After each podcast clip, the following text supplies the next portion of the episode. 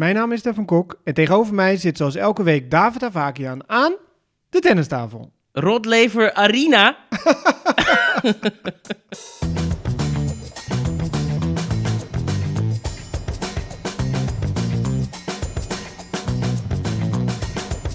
Please take your seats quickly, ladies and gentlemen. Thank you.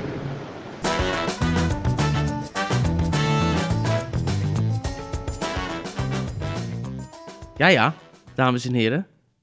Tegenover mij zit een, eh, zit een verheugd man. Ja, dat kan je wel zeggen, ja. Ik, eh, ik ben bedolven door WhatsAppjes, Instagram DM'tjes en eh, tweetjes. ik wist niet dat we zo goed beluisterd werden, maar ja, iedereen feliciteerde mij. Ja, maar natuurlijk. Dit is een jarenlange tocht geweest tot dit moment. En ja, de mensen willen weten, heb je, heb je gehuild?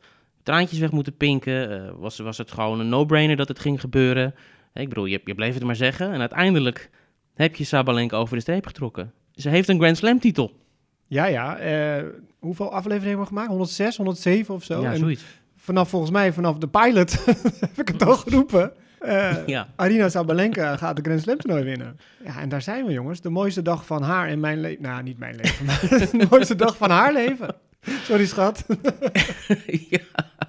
Nee, maar even hoe je zat te kijken naar het toernooi, naar de finale. En was dat dan koeltjes? Of Nou, na de eerste Pilletjes set geslikt? eh, ging ik hem wel een beetje knijpen. Ehm, nou, van tevoren, ja, de finale dan tegen Ribakina. Eh, een coole kikker. Die ook waanzinnig goed stond te spelen het hele toernooi. En we hadden het even met Kiki Bertens ook over. Hè, want die kwamen we tegen bij het NTC afgelopen vrijdag. Dat ik dacht dat Ribakina ging winnen, maar hoopte op Sabalenka. Mhm. Er waren meerdere mensen wel. Nou ja, omdat iedereen hadden. dacht die, dat Ribakina, die is zo cool inderdaad. En zo niet onder de indruk van eh, welk moment dan ook. Dat dat dan Ja. doorslag zou geven. Omdat ze ook al zo goed zaten te spelen. hè? En al een slam heeft gewonnen, Ja. dus die is daar geweest. En die druk die Sabalenka zichzelf natuurlijk heeft opgelegd, maar ook de buitenwereld wel, van zij wordt Ja. een toekomstige Grand Slam kampioene. Eh, en ik zag het al een beetje in die halve finale. Aan het einde van die halve finale toch wel weer een beetje dat versneld spelen. En dat bedoel ik met die punten snel De halen. onrust. Die De onrust, die stijve arm. Hè? Ging je me toch wel zorgen maken voor die finale. Maar het was een geweldige finale. Ja, absoluut een van de beste finales, misschien wel de beste finale die ik me van de laatste jaren kan herinneren. Maar we zullen er later natuurlijk wat meer op, op in gaan zoomen. Even algemeen, want Sabalenka heeft gewonnen. Jij hebt gewonnen, Ja. maar Novak Djokovic heeft ook gewonnen. En dat is natuurlijk de andere kant van, eh, van het verhaal. De nieuwe nummer 1 van de wereld. De Grand Slam titel nummer 22, evenaring van, eh, van Nadal. Tiende titel in Melbourne. Dus ja, hij is, hij is er weer. Ja, dat is absoluut goed nieuws. Ja, het slechte nieuws is nu wel voor ons nu. Want ja, een Unibet of een Toto, die gaat ons natuurlijk nooit meer benaderen. Want ik heb alles goed. ja, ik had alle winnaars goed. Ja, dat zei ook. Jij bent ook winnaar. Ja, zeker. ik win zowel het dames als het herentoernooi. Ja. Nee, ja, Nee, ja, maar ik werd altijd belachelijk gemaakt door mijn voorspellingen. hè. Ook weer op eh, social media en zo. Maar goed, Ja. volgens mij had ik Wimbledon finale helemaal goed. Kyrgios, eh Djokovic. En ik heb het nu weer helemaal goed met de vrouwen en de mannen. Dus de winnaars zelfs. Ja, ik weet niet. Ik ben eh, iets gegroeid. Ja, nee, goed, dan moeten de luisteraars maar rekening mee houden dan. Dan is het to- toch verstandig om af en toe het advies op te volgen. De arrogantie die stijgt hier eh, Ja. het dak door. Nee hoor, als iemand zichzelf niet heel serieus neemt, dan eh, ben ik dat wel. En anders hou jij me wel scherp. ja, ja, ja, ja, altijd paraat. Ehm, maar ja, wa- waar gaan we beginnen? Gaan we ehm, eerst die man of eerst eh, of Sabalenka? Nee, vrouwen. Vrouwen. Vrouwen eerst en Ja. eh, Sabalenka eerst. Ja. Ehm, maar Ja. wat, het algemene het toernooi, wat blijft hangen? Alleen die finale? Of zeggen van, nou, het was wel een gave editie van het vrouwentoernooi? In alle eerlijkheid, er zijn natuurlijk veel finales geweest die eigenlijk helemaal niet zo leuk waren. Die of eenrichtingsverkeer of ja, om andere redenen het niveau was niet goed. De zenuwen die opspeelden, waardoor het niveau gewoon niet gehaald werd. Maar nu hadden we echt te maken. Ik zat ook te kijken en ik dacht, ik zit naar twee hele volwassen speelsters te kijken. Die weten precies waar ze mee bezig zijn. Totaal hebben ze de controle over hun, hun wapens, over hun, hun hoofd ook. Hun emotie hebben ze ook. Alles klopt. Weet je, ze zijn precies bezig, kunnen op de toppen van hun kunnen presteren. Op zo'n podium, met zoveel op het spel. Dat gebeurt niet heel vaak. Absoluut knap, want ze speelden allebei hun niveau. En Ja. dan krijg je dit. Ja, je had die cijfers nog erbij gepakt, hè, van Sabalenka bijvoorbeeld. Ja, 51 winnaars en 28 onnodige Ja, fouten. dat is ongekend. Ik had het eigenlijk van tevoren andersom verwacht. Het zou hard gaan, het zou Ja. veel winnaars zijn, maar ook veel afgedwongen fouten of gewoon fouten. Maar dat het allebei in een positieve balans eindigt, dat is waanzinnig. Ja, het was ongelooflijk. Er was natuurlijk die finale een paar jaar geleden, Osaka-Kvitova. Dat was ook een finale die, ehm, waar op het spel stond rechtstreeks de nummer 1 positie. Dat was ook een drie-setter en was ook spannend. Dus dat schiet me nog te binnen als was een recente finale waar het echt, echt spannend was. Misschien die Kenin Muguruza had ook nog wel wat. Mhm, die comeback. Maar ja, als ik naar Kenin kijk, dan heb ik niet zo... Het is niet het zwaargewicht. Letterlijk en figuurlijk trouwens Mhm. niet. Als je het vergelijkt met, eh, met Sabalenka of, uh, of Rybakina. Die echt ook die stond services te tanken van 195 km per uur met z'n tweetjes. En die klappen waren hard en die rallies waren gewoon... Het was niet elke keer 1, 2, boom, einde, einde punt, volgende punt. Dus nee, ik heb echt uh, absoluut genoten van, van die wedstrijd. Nou ja, het zijn natuurlijk lange vrouwen, maar ze bewegen ook nog eens goed daarbij. Ja, Hè? allebei fit. Precies, en... ze willen graag de, het initiatief nemen, allebei, zo snel mogelijk met de service of return. Daarom was ik een beetje bang van, hoe, wat gaat het worden? Ja. Maar, nou. nou, ze schuwen het net ook niet. Nee. Af en toe goed uh, bedachte dropshot, een volley. Ja. Natuurlijk is de basis het serveren en het knallen van achteruit. Maar ja, als ze dat allebei goed doen en als ze elkaars ballen halen, ja, dan wordt het natuurlijk feest. Maar misschien toch wel die voorhand van Ribakina die wat aan het wiebelen werd op de spannende momenten.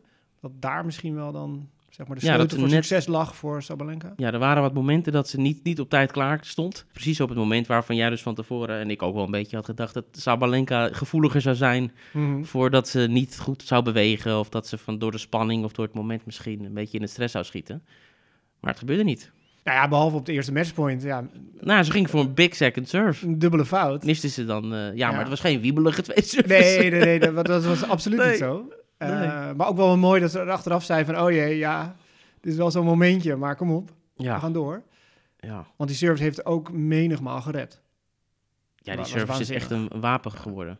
Een jaar geleden was het de service echt een wapen waarmee ze alleen in de eigen voet kon schieten. En nu is het echt weer, echt weer Ja. knallen. Ja, je hele spel hangt, hangt daarop, hè? Ook Ja. je zelfvertrouwen en zo natuurlijk. Dus het is veel meer dan alleen maar ja, de eerste bal in de rally. Dat had ze natuurlijk al, die wapens. Want ook de, de arena van vroeger, die stond al nummer twee van de wereld, haalde al Mhm. halve finales op Grand Slams. En nu heeft hij dus ook nog de gemoedstoestand die erbij hoort. Dus dit is echt een gouden combinatie. Levensgevaarlijk voor de rest. Zeker, maar ze is ook fitter, denk ik. Want ze heeft nu ook Zeker. gewoon die rust gevonden. Natuurlijk ook dat die rallies wat langer kunnen duren of mogen duren. Ze heeft wat meer vastheid gekregen. Ze heeft die druk sowieso wel. Maar echt wachten op de juiste bal. En dat gaf ze ook toe. Hè. In het verleden was ik veel te veel bezig met die bal. Ja, Ja. te scoren, zeg maar, punten scoren. En dat ze vanuit rare posities voor onmogelijke dingen gingen. Nu, als ze de hoek in wordt gedreven, dan, dan neemt ze wat vaart af van de bal, wat meer spin Ja. en dat hele verhaal. Het is Ja. gewoon... eh, Wat wij eigenlijk al, Ja. ik eigenlijk al twee jaar roep. En ook Ja. letterlijk tegen haar gezegd heb. dus. Ik heb Ja. ook, ja, in Rosmalen, ja, mocht ik even met Ja. haar zijn. of zij met mij zijn. En toen heb ik het ook tegen haar gezegd. Of jij pusht het volgens mij, want hij is je grootste fan. En dan roept het al elke week in de podcast van de tennistable. ja, die foto moeten we eigenlijk even weer tevoorschijn halen. nee joh, dan krijg je dat weer, weet je. Als Max Verstappen dan wereldkampioen wordt, dat Oh ja, iedereen ja, een foto ja. stuurt Oh van eh, van. mij Nee, met Max. Verstappen. Dat, ach, Nee, dat past niet. Dat nee, past dat niet. past niet, vind ik. Dus, eh, Ehm, maar ja, goed, we zeiden het ook al de vorige keer. Hè? Die rust die ze nu dus heeft gevonden en die, dat nieuwe level wat ze nu heeft bereikt. Ze wist al jarenlang wat ze moest doen en dat het nodig was om, om rustig te blijven, om ja, die concentratie vast te kunnen houden en niet zo door het lint te gaan naar elk gemist punt. Ehm, maar dat moest dus natuurlijk komen, dat kon ze Mhm. niet forceren. Ze heeft ook die psycholoog eh, de deur uit gedaan en, en Ja. moet het zelf doen. Nou ja, bijna ook nog gebroken met de coach. Vorig jaar tussen Dubai en Doha zat het even niet goed. En de coach zelf zei van, ja, sorry, ik kan je, niet, ja. verder helpen. Want toen was het natuurlijk wel eh, misschien wel een hoogtepunt met die service. Dat het echt of dieptepunt met die service, moeten Ja. we zeggen. Hij zei, ja, ik kan het, ik weet het ook niet. Nee, dus Heel dan moet je eerlijk. iemand, anders zoeken inderdaad. Ja, heel mooi hè. Maar toen heeft zij vertrouwen in hem gehad. Nou, toen hebben ze dan wel die bio, wat was dat? Mechanicus. Ja, precies, Ja. erbij gehaald. En uiteindelijk heeft dat denk ik dan toch wel geholpen. Nou ja, en dat kwam allemaal samen in die prijsuitreiking ook. Want zij was natuurlijk aan het huilen al na, na het matchpoint. Maar die coach die brak ook helemaal. Ja. Die begon ook keihard te huilen. En die spelen natuurlijk het hele voorgaande jaar af in het hoofd. En zo zie je maar. Weet je, vasthouden en geduld eh, bewaren. En, en niet bij de, de eerste, de beste dip. Meteen Mhm. twijfelen aan je, aan je omgeving, aan je coaches. Dat hoeft helemaal niet. Nou Gewoon ja. door, doorploeteren. En het kan dus Ja, goed komen. ze noemde het de mooiste dag van haar leven. Ja. En toen vroeg iemand, ook wel een goede vraag, wat was hiervoor dan de mooiste dag van je leven? ja. En toen zei ze heel snel dat ik mijn eh, vriend ontmoette. Oh, oké. ja. En zei ze me heel snel, want ik weet dat hij nu getrouwd, kijkt. niet? Is ze getrouwd? Ah, dat weet ik niet. Ja. Nou, dat moet jij weten. Nee, daar hou ik me niet mee bezig. Nee. Als jij het niet weet, wie dan? ik was in ieder geval niet uitgenodigd. Nee. oh, oh. Dus, Eh. nee, dat is mooi. Ja. ja, ze gaat nu ook meer winnen. Wij kijken weer verder, want nu ja, is die drempel over, zeg maar. En hoe noemen ze dat? Zo'n ketchupfles noemen ze dat toch? Als het dan eh, door de, hals is, dan vloep, dan komen er veel meer. ja, dat moet jij wel Ja, dat, zou, dat aanspreken. zou moeten weten.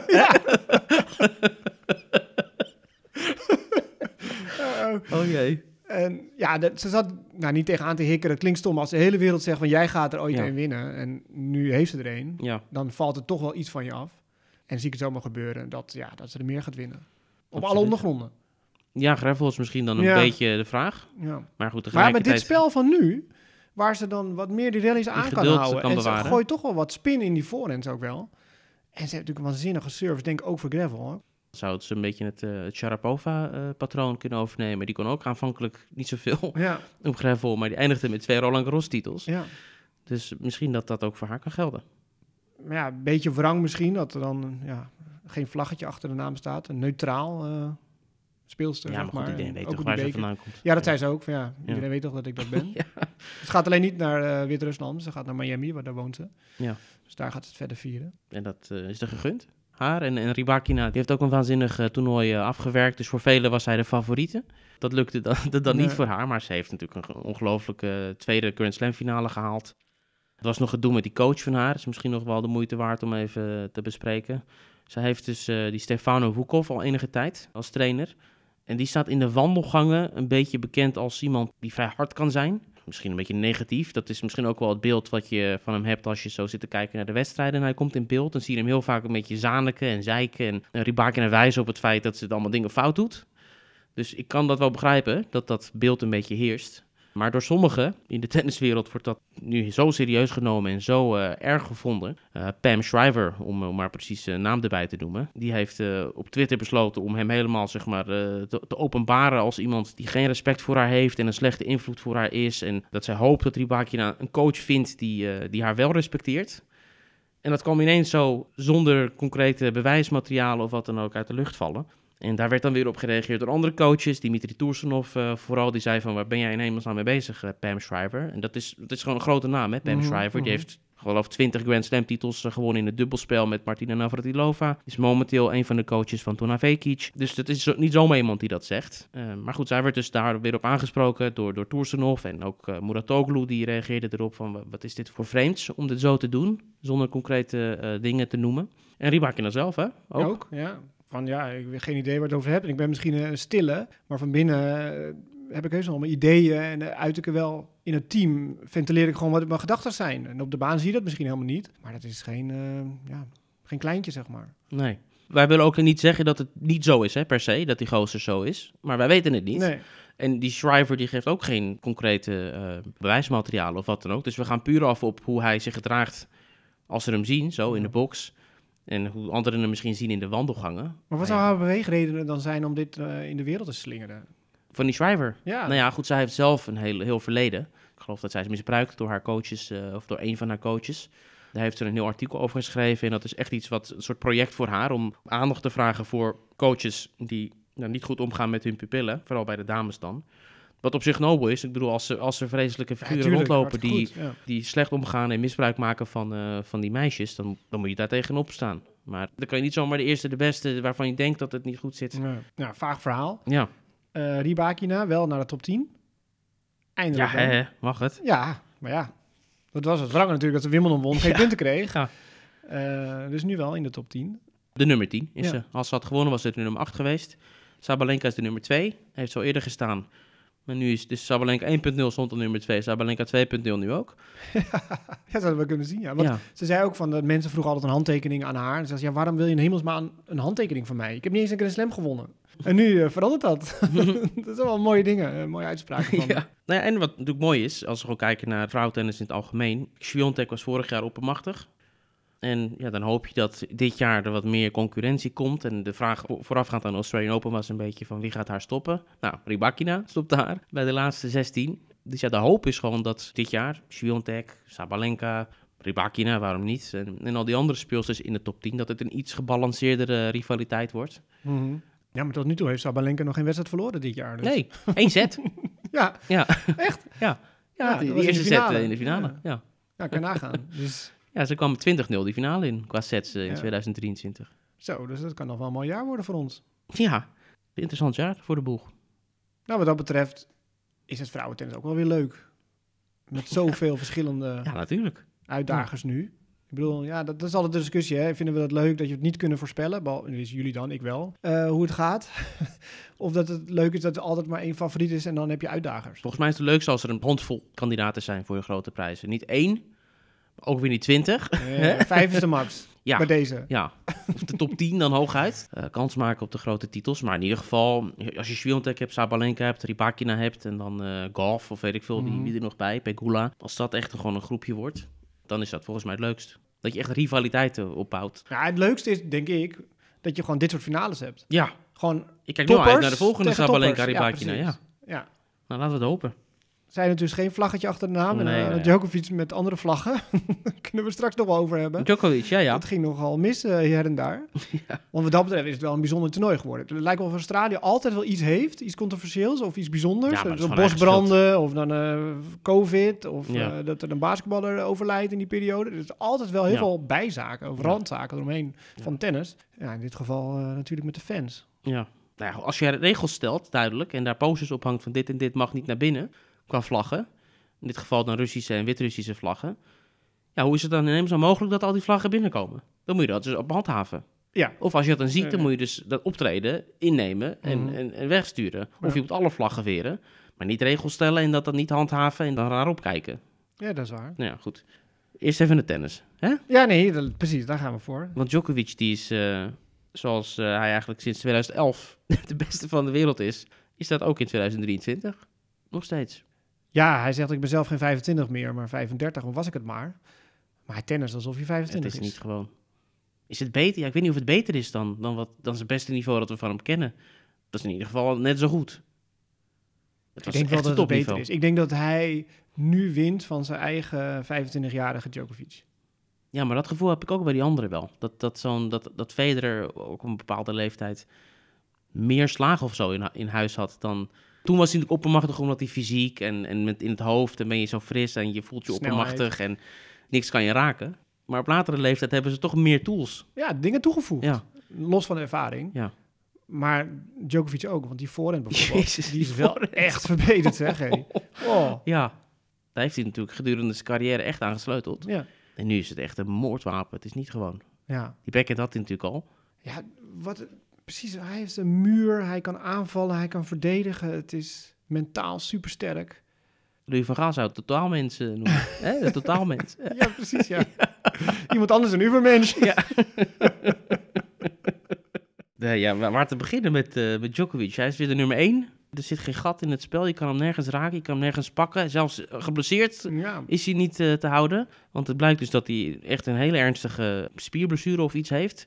De details eh, ken ik op dit moment nog niet. Maar eh, Goran Ivanisevic, de coach, die had na afloop gezegd dat bijna 100% van de spelers, 97% van de spelers hadden bij het zien van de MRI-scan die wij kregen voor het toernooi, ze direct waren ze naar de, naar de supervisor gegaan of naar de tournament eh, office en hadden zich teruggetrokken.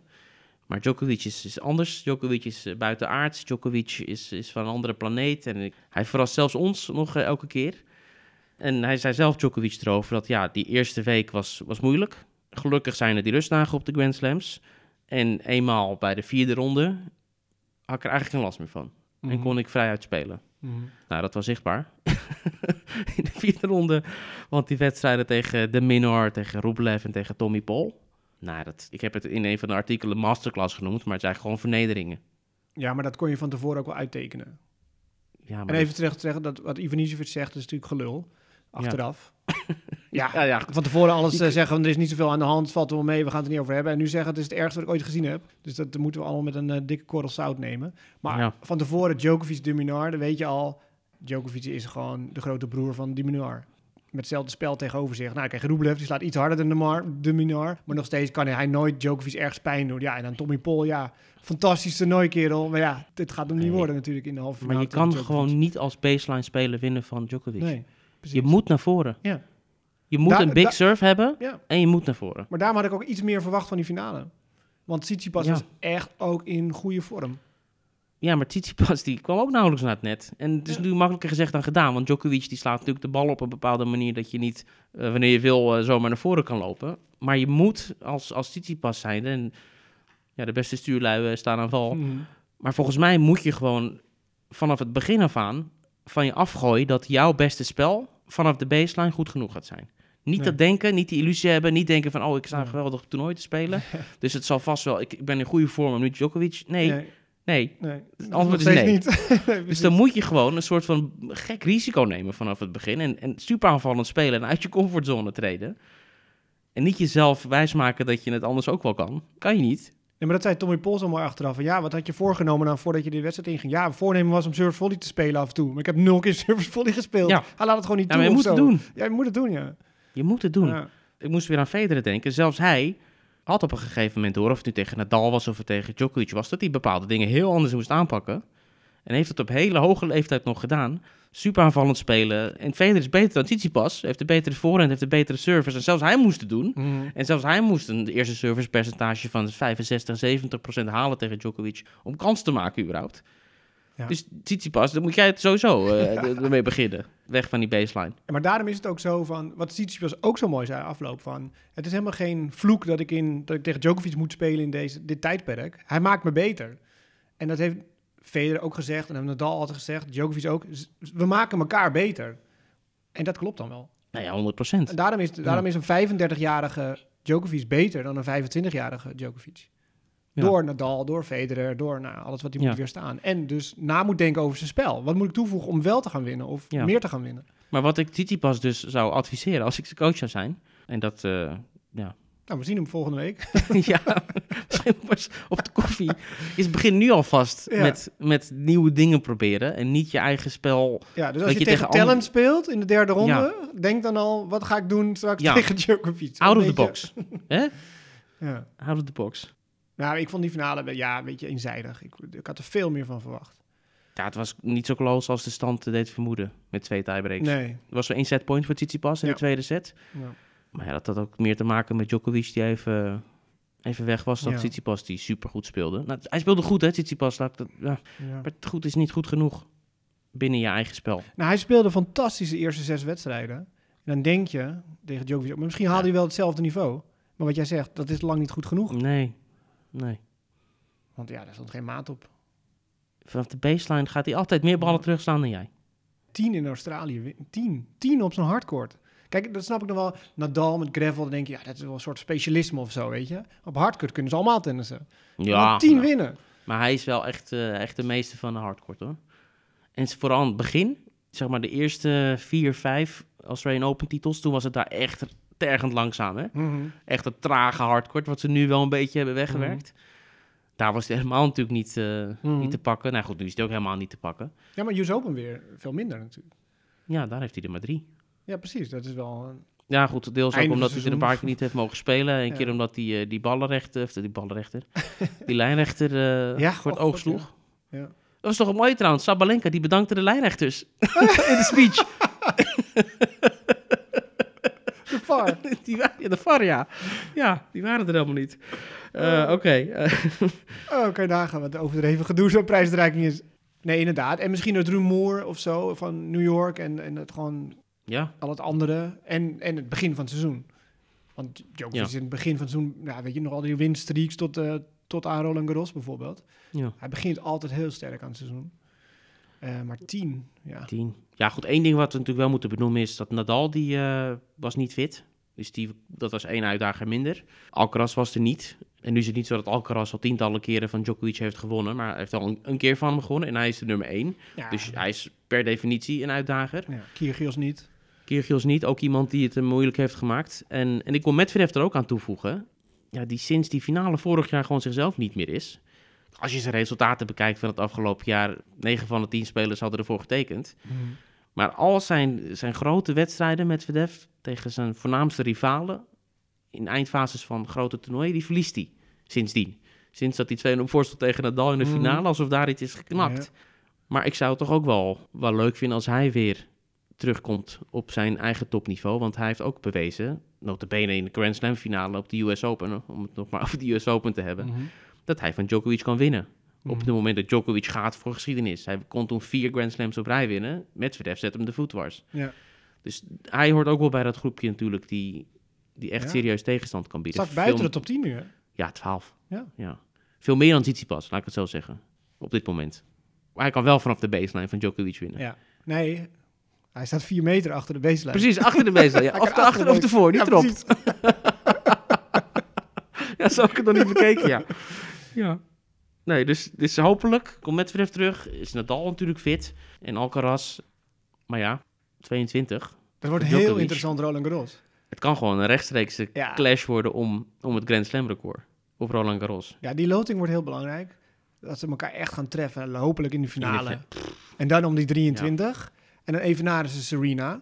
Ja. Want ze hebben het altijd wel over 22 slams, record, dit en dat. Maar eigenlijk Serena. En dan, ja, Margaret Court. Ja, tel je dat wel of niet? Als... Nou, ik niet, eigenlijk. Nee, dat is een heel ander tijdperk. Nou, de helft van haar overwinningen, van haar Grand Slam zegens, vallen in het amateurtijdperk. Ja, precies. Dus dat is niet helemaal... Nou, als we dan van ja. Serena uitgaan als echt nog steeds de, ja, de titelhouder, Mhm. recordhouder, sorry. Dan staat dat ook op het spel dit jaar. Ja, ongelooflijk. Roland Garros wordt een feest. Mits Nadal natuurlijk eh, fit is. Op Ja. zich, dat ik denk het wel, toch? Want hij heeft, wat stond er, acht weken voor zijn herstel. Ja. Ja, dat ik zei vorige keer al. Gewoon lekker op gravel beginnen in Monte Carlo. Het afgelopen half jaar van Nadal is echt eh, zeldzaam slecht geweest, qua resultaten. We kennen hem natuurlijk als iemand die steeds terugkomt, maar het Ja. gaat nu wel echt... eh, Dat duurt misschien ook steeds langer als je wat ouder wordt. En eh, ja, eh, Maar goed, laten we het hopen, want zo'n clash willen we zien nee, natuurlijk. hè. absoluut. maar goed, ja, die is druk met de fles.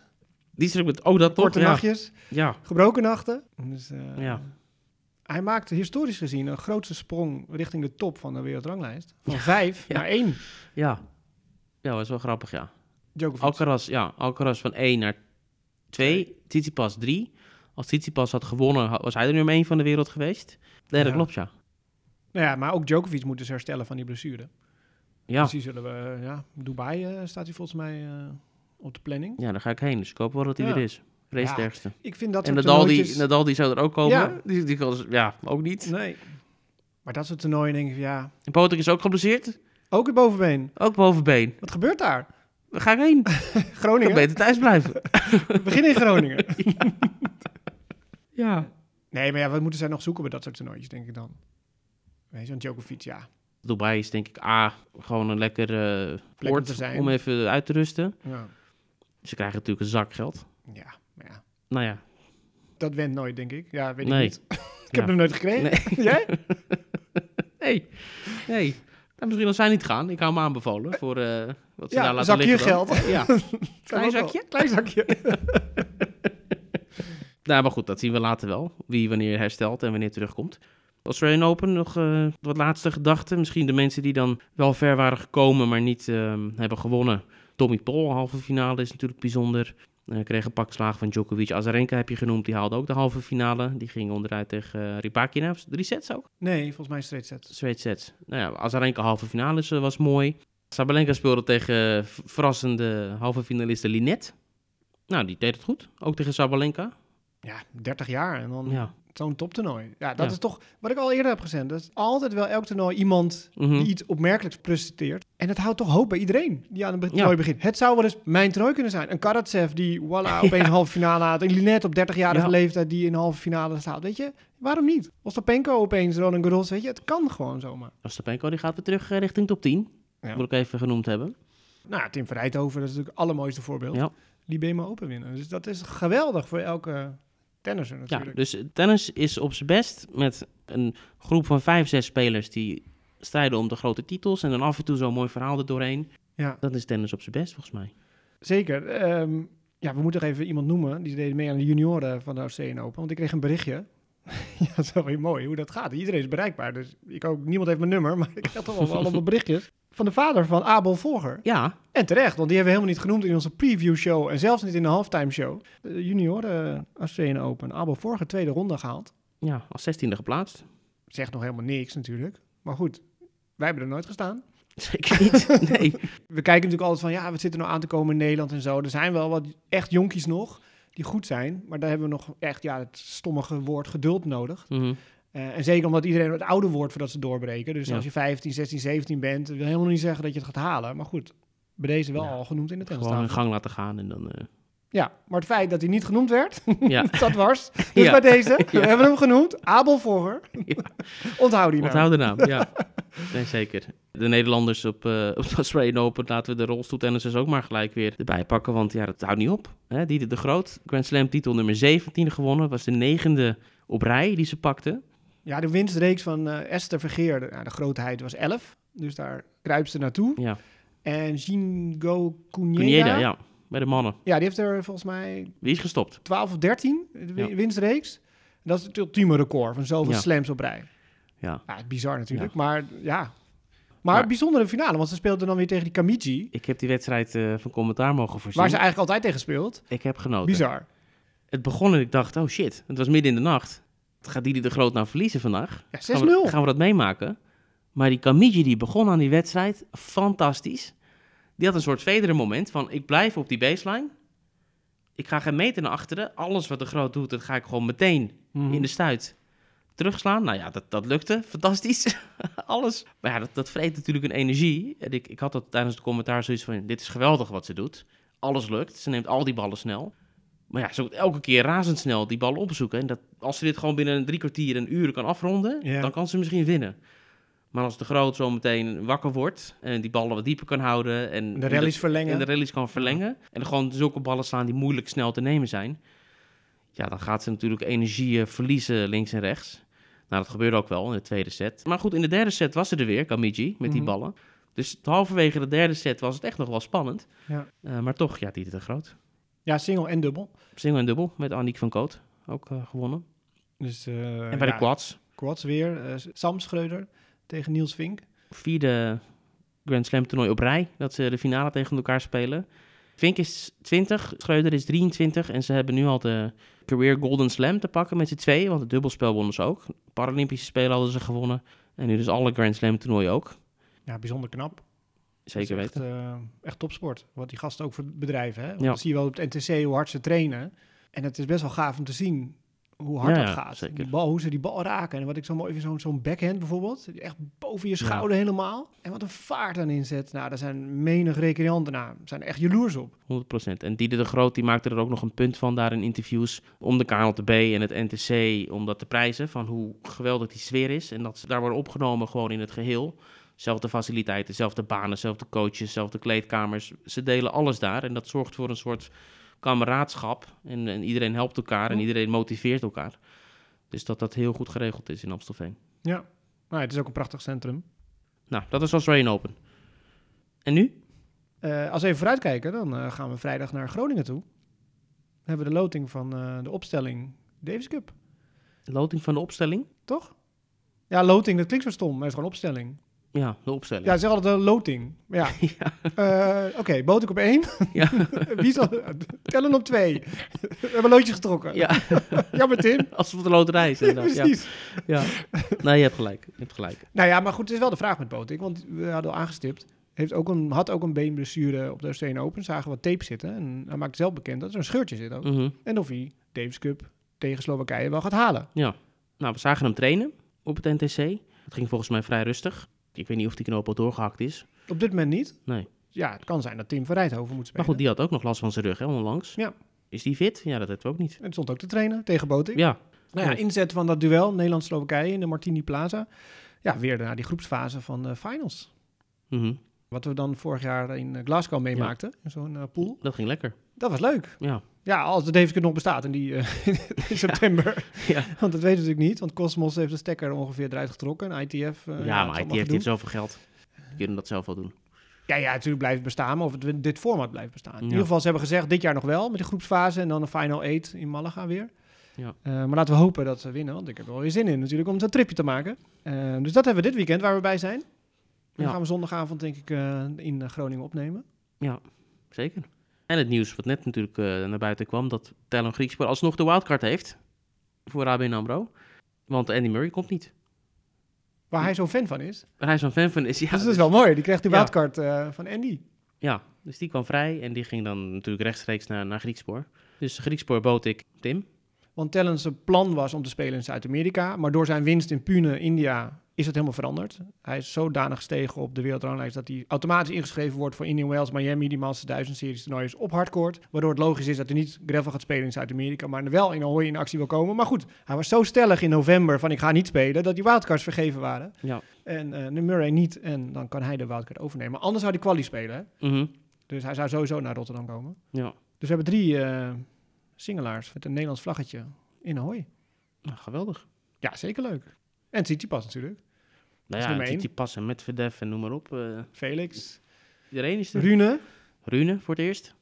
Ja, daar kijk ik ook wel naar uit om van dichtbij eh, goed te bekijken. Ja, ja, op de eerste rij zien het pas, Stef.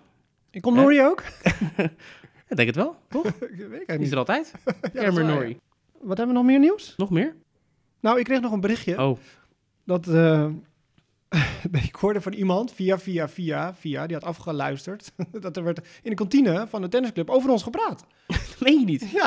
En dat was natuurlijk vakantietijd. Skiën, iedereen gaat skiën. En dat iemand gewoon de hele rit van eh, hier naar Oostenrijk eh, naar ons heeft geluisterd. Er zit een bintje. Ja, Aflevering na ja, aflevering. die vrouw werd er helemaal gek van. Oh jee. Haar man zat alleen maar naar ons te luisteren. ik weet niet of het waar is, maar dat is het uh, roddel die ik hoorde. Het zou toch wel Die zijn. als wij- gek als- worden. Die als wij- opgenomen worden. Maar straks worden wij nog de reden van een, eh, van een relatiebreuk. het zou niet de eerste zijn. Nee, Eh, nee. oh, nee. Luister naar ons, maar met mate. ja, precies. Ja, Niet uw eigen hobby's vergeten. precies. Eh, oh. Nou ja, wat ik wel mooi vind, ik ben helemaal Nike-gek. En er komt een eh, film over het ontstaan van Nike.